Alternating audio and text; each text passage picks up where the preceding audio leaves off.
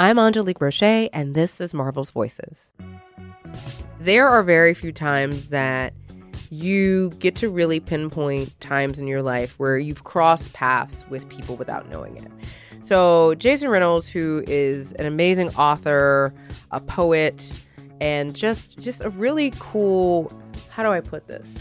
cultural philosopher as to the importance of art and how it impacts not only young people but young people of color really has this magnificent perspective of how to make reading accessible. But I was actually first exposed to Jason's work when I did my voice test for Marvel and had an opportunity to interview Ashley Irving. And she worked on a book, Miles Morales Spider Man, which was the book that Jason Reynolds did for Marvel.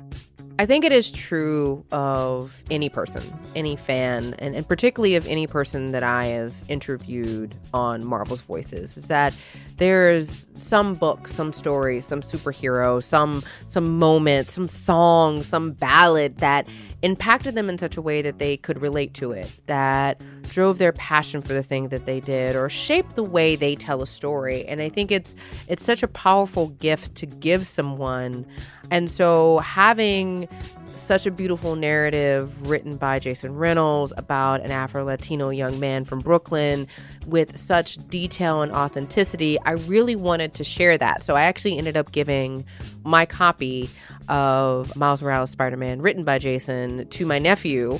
And I think Jason does such a beautiful job, not just in Miles Morales Spider Man, but also in his other works of personifying these, these beautiful stories and making them relatable and accessible to the communities that it reflects, but also like to everyone else who wants to hear these stories.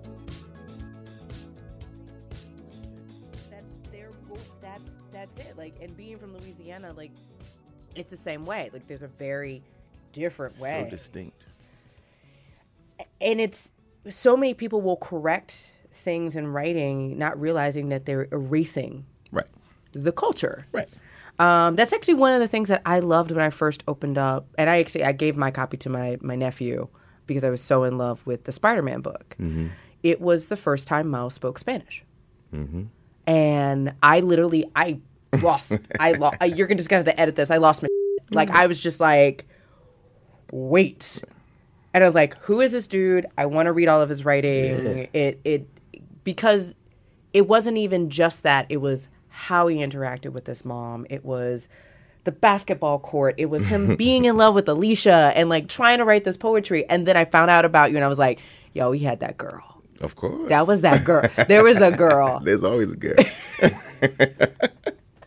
Especially at that age, there was always a girl. Yeah. And you, on the opposite of you, I read a lot of books as a kid, mm. but I was too scared to write because I was always told my writing wasn't good. Right. And so I went into that's why I ended up in poetry as I was getting kicked out of class, my writing wasn't good, so I ended up in the library and I found Shel Silverstein. Right. And that's then awesome. uh, and I just would just start copying him and eventually I just started writing my, my own poems. Yeah, yeah. And when you think about the pathways that get us there, there was always that girl, there was always that boy, there yeah. was always that moment. Yeah, a teacher, uh, uh, you know, a dude on the block. There's always somebody, something to trigger you, right? To bump you to the left or to the right, and sort of put you where you didn't know you needed to be. Yeah. Um, and I, but that's sort of, for me, one of the many mysteries of life, one of the many beauties of it all. I mean, it's the same reason why I don't outline my stories. It's the same reason, right? It's sort of like wait, wait, wait, back up. Yeah, you don't outline stories. Nah. Marvel is funny because Marvel made me outline Spider Man, and it was brutal. It was such a hassle. they they insisted, and I was like, I don't. This ain't my thing. Like I don't do that because if it's boring for me, it'll be boring for you. If it's not an adventure for me, then it won't be an adventure for the reader, right? I want to be just as sort of traveled and journeyed, right? When we get to the end, I want to be like, woof, that was interesting, right? All the twists and turns and the bumps in the road, just like the reader will have to experience. Now, is it is it efficient? No, right? It's not the most efficient way to do this, but um, but I believe that that is the it's it's it parallels what our real lives are like. No one outlines their lives; they try, no one sticks to the outline. Life has a way of sort of shaking things up. I always tell people in another in a different book. Uh, there's a character in this other book who says, you know, we like to believe, like especially since we're in New York City, you know, New Yorkers swear that, especially old black men? Black and brown men in New York, they swear that chess is the game of life. Right, you go to every park. You in Union Square. You at Fulton Park. You at everywhere you go. Right, it's going to be some old black man who's trying to explain to you that chess. If you understand chess, then you understand life. Right. The truth of the matter is, if only life were like chess, but instead, life is more like I declare war. Oh. Right? I flip a card, you flip a card. Sometimes I win, sometimes you win. Sometimes I lose, sometimes you lose. And as long as I got cards to flip, then I'm all right. Right. right? That's life. Right? Like that's that's yeah. more like life than than I'm planning out 3 steps ahead. All right? I wish that that were more like life. Then we'd all be great at it. Oh, we'd, we'd have the strategy down and we'd know exactly who we'd partner with because the strategies were simple and we Exactly. You make a really good point. point and I think this this is this idea of life would be boring. Our stories would be boring. What would it be like if you plan your? I mean, I tell people all the time. Like my little brother is 17. He's graduating on Tuesday and from high school. And Congratulations! I know. I'm so proud of him. All of us, the siblings, were all like, "Oh, the little Where do you? one. Are you middle child? I'm number three or four. So not necessarily and, and oldest, middle. And the oldest. Oh, oh, oh, oh, sweetie pie. Yeah, but it's good. It's good. But I was telling him, I was like, you know, eh, we, we talk about planning because he's like planning, planning. I'm like, you know, it's crazy, man. Everybody plans something till your mama die.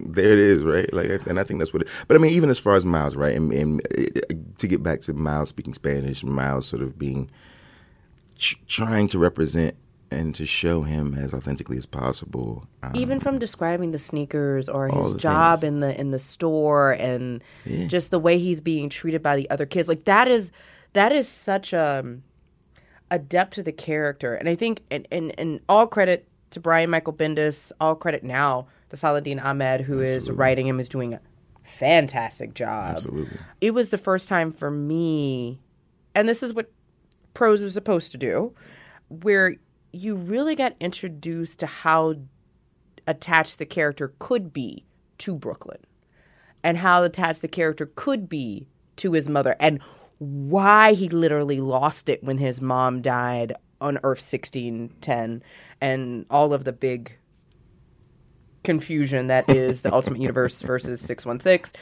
And I particularly just love the way you created his capacity to care mm. and to love while understanding the fact that he's still a high schooler. Yes. And and and he has look, there were there were there were questions that I had. Right? It's interesting. I, the, the whole process of writing that book was it was wild. It was wild for a lot of reasons because I had questions. I had so many questions, and and, and you're right, right? Shouts to Brian Michael Bendis. I mean, look, we don't get to have Miles Morales if it's not for Brian Michael Bendis. And I want to make sure because I think he deserves that credit. He deserves that tip of the hat. Yeah. There were questions that I had though, um, because as a novelist, you don't get to leave certain gaps, right? You you don't. Uh, we don't have the the breadth of, like, we don't have the scope of a hundred issues. We don't have right. right. I don't have that long to clean up or it's to, glaring. Or to, it's glaring. It's you get a one shot and if you're missing that thing, anything, it distract it distracts from the entire story. One small detail literally eh, derails and and disqualifies the integrity of your story when you're writing novels. One small fa- one mistake, right? It's the same way we feel when we see a misspelled word in a novel. You're like, oof. And it's just a misspelled word. It's and we're just like, a misspelled And we're like, you're supposed to be a professional. Because here's the thing: if you don't get it in one issue, you'll get it in the next one. Yeah um, or you'll get it 20 issues down or they'll or they'll like claremont who wrote the x-men for umpteen amount of years you know if he left a string in 80 he could pick the string back up in 84 yeah. you you can't do can't that do it. Can't especially when you're talking to folks and some of them who don't read comic books and may never have met Miles Morales before they saw that beautiful cover. Mm. Um, Shouts to Kadir Nelson. Yo, that cover's gorgeous. Yeah. Yeah, I mean, I, look, I wanted to know. There, I had when we when we say that we're going to have a, a black and brown Spider Man. What does it mean? Right. These are the questions that I'm asking. Right. Like, what does that mean? It doesn't mean that we get to paint Peter's face brown. Right. And and and, and this is just me being completely honest. I, I, because I only this is all I got. I don't really know how to do it no other way. But it it means more than that. We have to we have to deal with the fact that the, the coating of his skin shifts the entire environment, right? So, so there are new questions that we have to ask. Number one, if you are in a black, Uh, well, his mother is Puerto Rican, his father is black. If you are in a black and brown household in Brooklyn, right, or in any urban space in America, and you tell your mother or your father that you're going to save the world, there's a good chance that your mother and father at that age is going to say, before they say, yes, son, you'll change the world someday, if you my mom, you're going to say, listen, that's all well and dandy, but first you need to, you need to save these greats. Right, you need to save save yes. these greats, save this household, save your block, save your neighborhood, save your people. Then we can worry about the world. Like that is that that is the way that conversation goes. Number two, I wanted to know what does it feel like to be um, to be a superhero in a neighborhood where where the superheroes you're used to don't wear capes. You know, your mom and your and your old your OGs in the block, and the survivor's guilt that comes with that. If you come from my neighborhood, right, where Kevin Durant is the one who sort of makes it out, how does Kevin Durant feel on Thanksgiving Day when he come back to Walker Mill? He come back to his to his apartment to where he don't live there no more. But when he come back to that neighborhood and everybody else is still there, and you got to deal with. I mean, myself on Thanksgiving when I'm at my family's houses or we, you know, are hanging out and having meals, I got to sit at the table as one of them and different. Right, being looked at as different, even though I'm still one of them, because my situation isn't the same right? So we have to deal with the survivor's remorse that so many brown black people feel when they achieve any level of superpower, right? And then, and then lastly, I wanted to talk about like E 15, 16 with superpowers. Like, I, look, I love Peter Parker. Shouts to Peter Parker. No one can ever take anything from him. You know, arguably, it was the first time we saw a superhero that was a normal teenager. But the part of him that I found to be a little abnormal um, is the advice that Uncle Ben gives him, right? That he takes to heart, right? This idea that like with great power comes great responsibility, a beautiful sentiment that no teenager would ever take. Ever. If you were to tell me at 15 that you were going to give me the ability to fly or jump to the tops of buildings, superhuman strength, the ability to camouflage myself, the ability to have hypersensibilities and hypersensitivity to to whatever's coming uh, that is negatively going to affect me, and you say now, here's what I'm giving you my response is not going to be, thank you, I'm going to be so much more responsible with it. Instead, it's going to be like, yo, I'm about to hustle everybody at the basketball court. I'm about to figure out how to start. Like, a great scene, by the way. Yeah, I'm, but that, but that's but that's what but I would real. do. That's real. So these are the things that I that I that I was sort of approaching the story, the story with, and then and then after all of those things, there were other sort of holes that that I felt needed to be closed because I didn't have the scope, right, mm. the, of, of, the of the several different issues to fix certain things in the story. Number one, I, I had to figure out what we were going to do with the fact that his father's name is Jefferson Davis, and that's just something that we it's it's a thing that we have to address, right? Like we we have to address that. Like that isn't something that I can let slide. It, oh. it's a thing, right? I mean, also you as a writer with your integrity on the fact that you come from an authentic place, but also the fact that you were born and raised in D.C. Black people. And and Maryland. Yeah. And Maryland is the South. Yeah. Yes. D.C. cuts it all, cuts it right through it, and Maryland is the South. You gotta deal with it. I can't. I can't. There's no way that I could write that story without being like, huh, what are we going to do with Jefferson? It almost sort of forced me to talk about, you know, what that story is about, right, and all the things about the Thirteenth Amendment. And so I had no choice because I had to figure out how to address the fact that his father you know, that his father's name was Jefferson Davis. I had to address the fact that his mother, who was Puerto Rican and therefore most likely Catholic, does not go by Rio Davis. Because if she went by Rio Davis, then Miles would have his father's last name and his name would be Miles Davis. And I had to figure out how to address that. Right? Why These, have I never thought about that? I had to see wow. like and I couldn't let that slide. I had to address it. Right? I can't like because because my readers are gonna say, are gonna poke because it's a novel. So I had to so I had to address that as well. I had to address his Korean homeboy, and I had to make sure that I, I, had to go through all of the necessary due diligence to make sure that his name was Korean. Because in my world, if his name turns out to not be a Korean name, I get slaughtered. Yeah, it's not, by the way. I get, I get, I get slaughtered, right? And these are the things that like, and this is no slight. This isn't me sort of like it's all love. I'm just saying like this is what happens when you have like a novel. You have to make sure that you tie up everything because there may not be a second one to close those holes. Yeah. So it was just, it was interesting. For me to give my nephew the book, Yeah. I was just like, look, read this. I know it's going to take you a minute. I know you you are 10. This is going to take you a good second, but I want you to have this because I want you to be able to look at a book and know that the world is for you. You could have done anything. Like why why an English major? Like like, like literally you could have stayed a lyricist, you could have stayed doing poetry. Like at that point in time poetry was getting real big. Wasn't getting paid very well for it. It was getting real big. It was. I didn't know what else to do. You know, like there's no. what- I, I tried to be. I was like, oh, maybe I'll be a teacher. I mean, you have to remember, like we, Because your mom's a teacher. my Second my second mom, career. second teacher. career, special ed.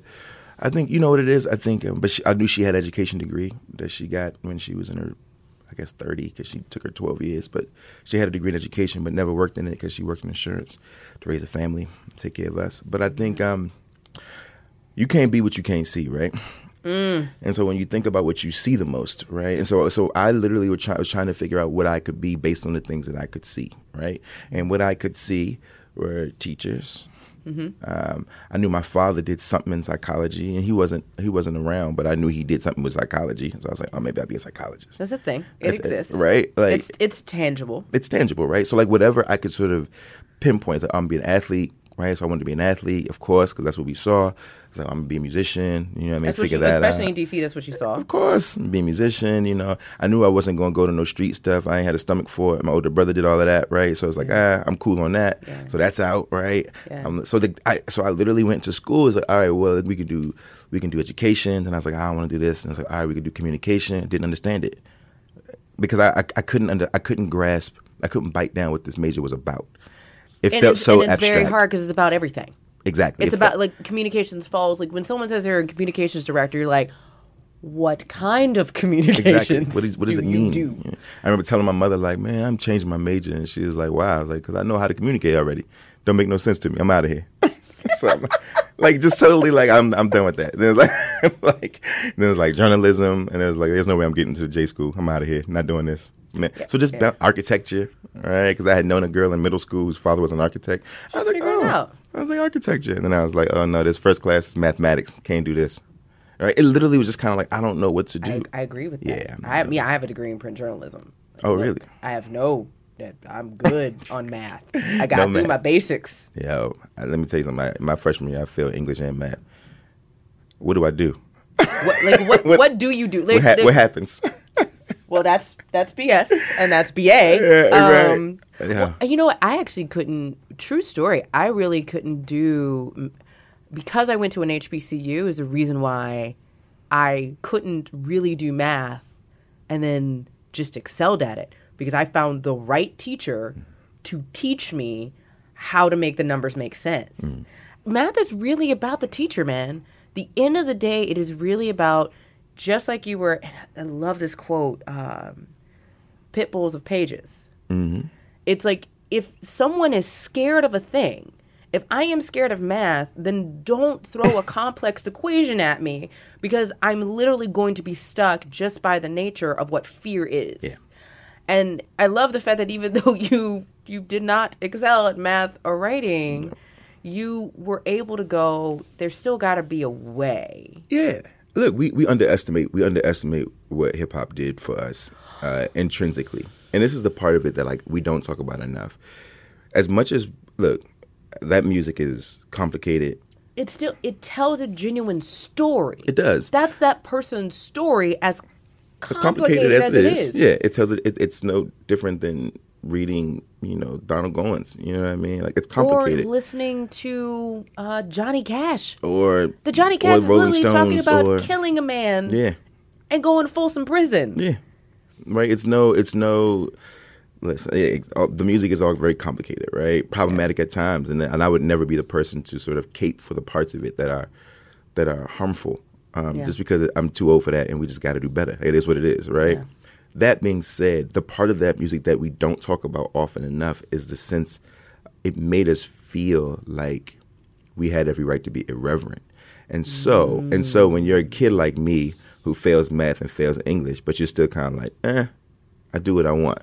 Eh, I'm gonna be who I want to be. Eh, I'm gonna make what I want to make because the rappers did, right? It's so, so right because the rappers were they they were pillars of of irreverence. They were they were table turners, right? And that was the thing that I cling to and cleave to more than just the brilliance of lyricism. It was also like, yo, Method Man got half his head cornrowed, and somehow Just half. just half, and he has and he has on uh, one eye that is a contact. That's my brother has one eye, right? So to see Method Man with like the that he's with that that cloudy contact. Yeah. My brother's eye looks like that in real life after stabbing and some other nonsense, and it's like, yo, this dude looked like my brother, and everybody is saying that he a genius.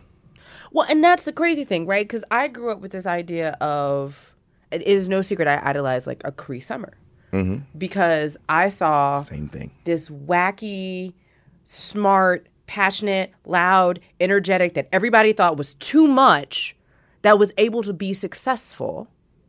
And if you cannot if you cannot see it, and I think that is what is so powerful about having a black man from the South writing YA. Mm. Because when you show up, or Ta-Nehisi shows up, or Jamil Smith, who writes for the Rolling Stone, shows up, Shout out to Jamil. When you when you see that those are the people, or, or Dodai Stewart, or a Roxane Gay, or a Yana Harvey are writing the stories, there is a significant difference, and I think we do underestimate the lyricism of how we grew up. Because they just like they looked at Harper Lee crazy, they looked at James Brown crazy, they looked at Prince crazy. They're like, "What do you mean you're gonna play every instrument?" Everything. on your first album. Yeah. Can you just can you just give us your album? Like you're six months Zora. over. They looked at Zora crazy. It's like this is the way I'm gonna write it. and you know, I got lucky enough that I read Octavia and Zora in high school. Mm. Don't know how. Definitely went to an all girls Catholic school in the South. Very unaware. Don't know how they got on the list because probability says they wouldn't Right. be on the list. Um, Shouts to that teacher. Sh- shouts to that teacher. Louisiana's very different. Uh, but, you know, for you and just kind of in your work and your process and how you've gotten here, where does this all go? Do you just keep writing non-boring books for like like which is fine, which I think is great. Please keep writing non-boring books. I think it's phenomenal. I don't know. I mean, at the end of the day, at the end of the day, I think the one thing I, I always try to tell people, or that I even think about often, is that it ain't got nothing to do with the books. I love books. I love to write books. I love, to, but really, I'm just a storyteller. I put it where I put it wherever I can put it. You know what I mean? You know, like they say, put some paint where it ain't. Wherever it ain't, I'm gonna put it there. It wasn't in books, so I wrote the books. You know, like, and I and I will continue to do so. But I want to be clear. Like, this isn't some. um this ain't no cash grab. It ain't no. It's nothing like that for It's me. you. I love and I love kids. So like I, I truly, truly, truly listen. At this point in my career, I tell everybody I don't have to write books anymore. Right? Like the truth of the matter is, is that I use these books now as just access cards in order to get into spaces where there are thousands and thousands of kids, so I can look them in the face and say I love you, in the face. Look them in the face, right? And I can show up to their schools or to their community centers, to the prisons, wherever they are, and I can come in all the way me, right? Yeah. Tattoos and hair and sneakers and all the t-shirt and all the things, and walking in and say, "This is it's me, and, and I'm you, right? And we good, no matter what, right? I just use the books as leverage to do that at this point. Well, and I think there's a, a significant thing about being a person of color that shows up in a space where you generally are not Yeah, and showing this could also be you. it's you. I'm not exceptional, right? And this is what I tell them all the time. You know, I don't believe in exceptionalism. I'm not. I'm not because to be exceptional means that that then I separate myself from you. Nah, this us, right? I literally am writing your story, which means that if your story doesn't exist, then I have no value. So my job is to basically, like, my value is literally rooted in your value, in a, in like in, in a concrete way. Yeah. The value of my life is rooted in the value of yours. But I got to look you in the face and let you know that the books ain't enough. And so what happens is we write we write these books, and the books get praised, and the person who writes this book gets to go off to the hills, gets to buy a big house and cool out and pretend as though he or she has done enough. It's not enough. This baby's dying. Right? It's not enough. Yes, it's a wonderful thing that Miles exists. It's a wonderful thing that all these books exist in the world. But imagine what changes if Judy Blume shows up to your school you see what I'm saying? It changed. And imagine, because when I show up, we talk about all kind of stuff, right? They like, yo, what kind of car you drive, yo? Yo, you rich? What kind of sneakers? Where you get them sneakers from? Imagine if you had an opportunity to ask Judy Blume what kind of car she drive. We see that as something that is gratuitous and silly, but the truth is, it's game changing to have a human moment with a hero. Yeah, and well, and I think there's this, there's this, and I don't even want to call it complex, but there's this beautiful reality that literature can root us into the value of who we are in such a way where it changes how we walk yeah. in the world. Yeah. Um, and that, and I think there's a there's a commonality very strongly between comic books and and what you do in every single book that you write, mm. because when you look at Stan Lee and Jack Kirby, they didn't see superheroes that were rooted in New York that reflected their you know their values and who they were so they created them mm-hmm. when you look at you know milestone media and the creation of static and a Dakotaverse when you when you look at so many amazing characters like Nnedi Okorafor writing Shuri, um, like Vita Ayala who's writing Livewire. There's such a power in bridging and opening up the possibilities of pathways. Mm-hmm and I, and I think it's incredible because y- you never really know the ripple effects. You never know that kid who is in Idaho who ran across your book in a library who was going through a moment mm-hmm. who becomes the next state senator. That's it. Because that's, I mean, that's how we are with Langston. That's how we are with Baldwin. It's oh how God. we are with um, all of them. Yeah. Oh my good. I mean, at the end of the day, story is the, the most human thing we have right? This is this is this is our sweet spot, right? The story. I, I tell my little brother and all the kids out there when I'm when I'm with the young folks, I tell them all of your shoes in your closet, right? All the fancy things that you want. Nothing will ever be more expensive than your story. Nothing will ever be more valuable than your story. I think uh, you know Alice Walker. Mm. Uh, Alice Walker has a. She wrote the um, the forward for Zora Neale Hurston's last book for Barracoon, mm-hmm. and the last page of this forward she's talking about the black experience in America historically, yeah. and she says our experience here has been, you know, a complicated one, right? But she says, um, but but we go on um, carrying our wounds and our medicines as we go, and there's this idea that we are carrying our wounds and our medicines, right? I have, I have my poison and my antidote.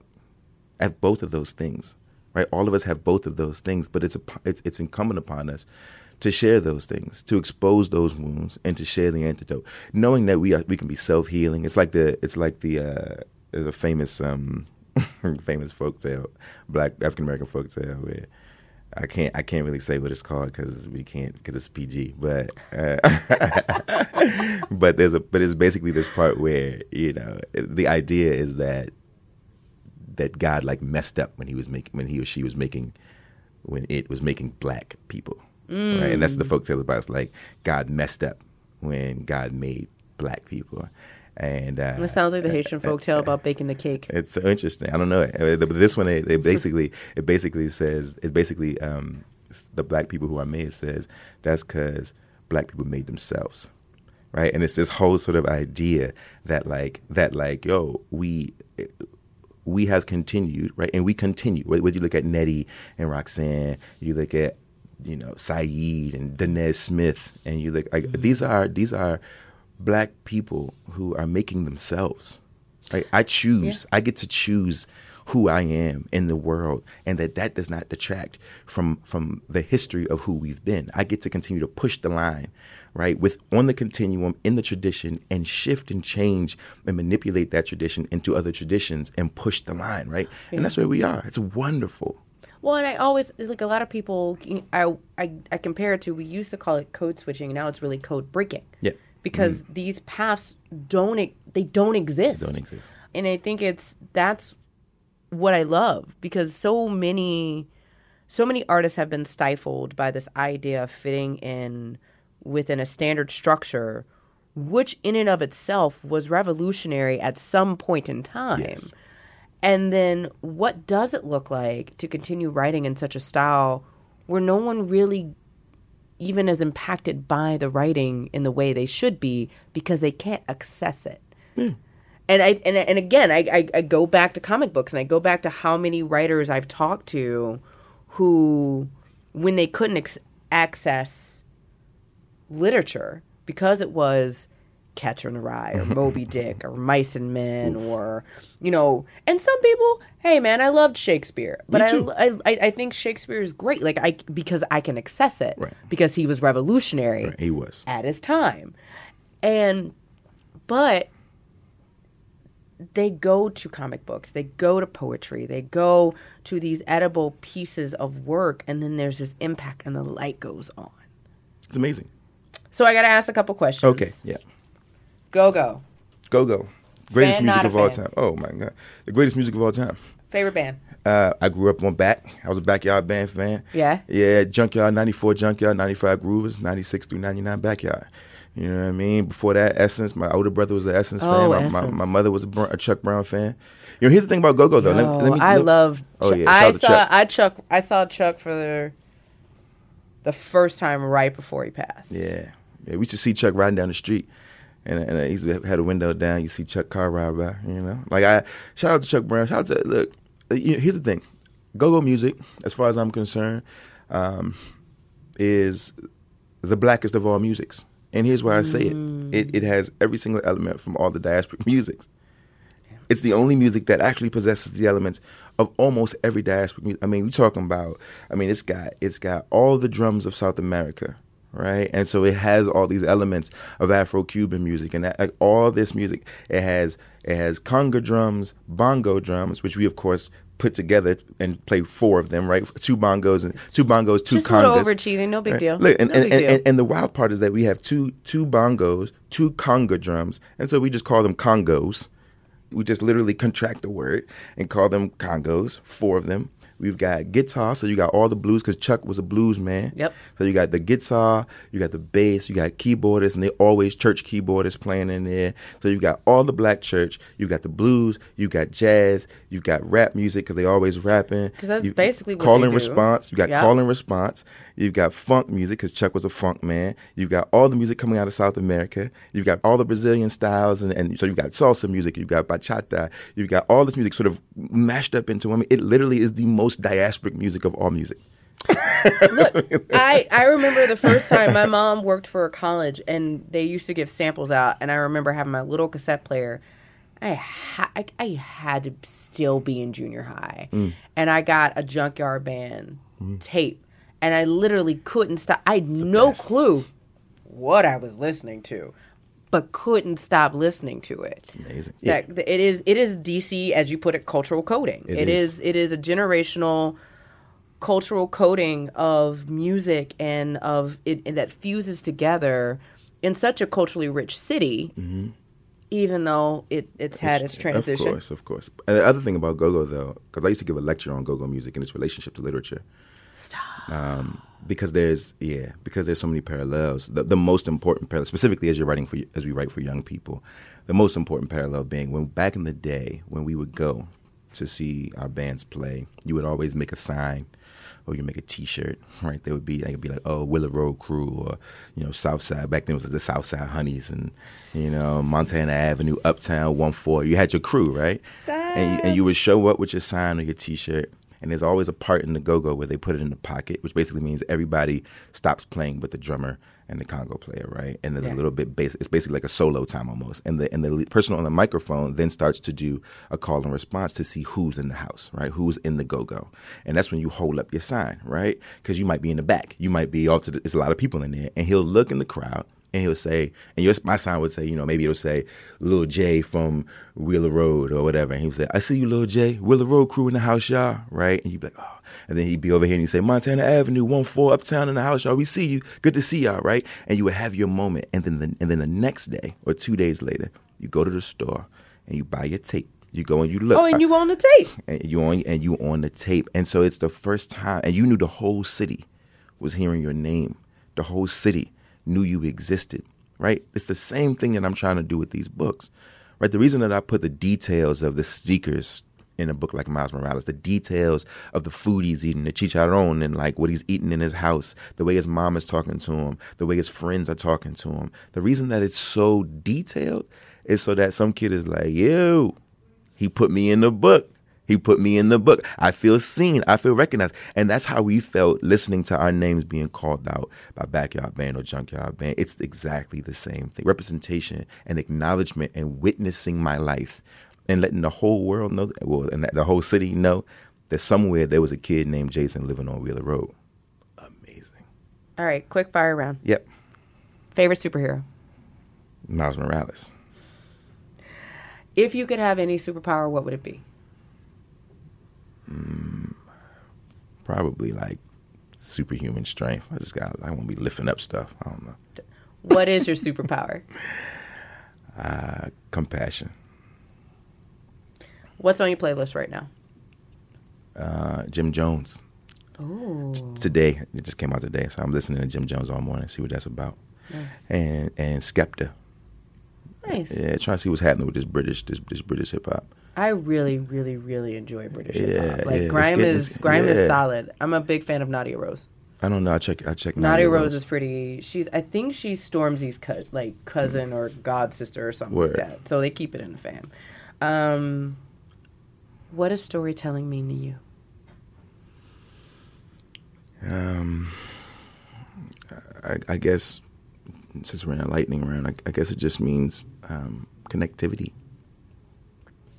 This is amazing. I'm glad I had a good time. This is good. Yeah, man. We're done. We're done. I didn't see any of your prompts. I was in the middle of talking. I know. Wow. We try to keep more. We, we go more than less. Yo, Jason, thank you so much for coming in. I know you have a really busy schedule. For those who want to find out more about Jason and his work, you can look him up online, on Twitter. He just did a really cool keynote at um, a conference, the American Library Association, along with a, a couple of cool Marvel artists who were also there. Mariko Tamaki was there. So you should definitely go check out all of his work and really, really, really follow him. I'm excited to see all of his future projects, but also make sure you're tuning in because you know what's coming up San Diego Comic Con. And you know who's going to be there? I am, along with all the rest of the hosts from Marvel on the amazing Marvel Live live stream. So it's going to be four days of all you can get Marvel. And I know you're ready for it. I'm ready for it. Are you ready for it? You're ready for it. I'm pointing at my audio producer. She's giving me a look. She's ready for it. Yeah, it's going to be, it's going to be four days, right? It's uh, Thursday, Friday, Saturday, Sunday. I'm, I'm ready. They should just put me on the plane now. All right, I'm going to go. Make sure you're uh, checking out the next episode of Marvel's Voices. We got a lot of cool stuff in store, and see you next time.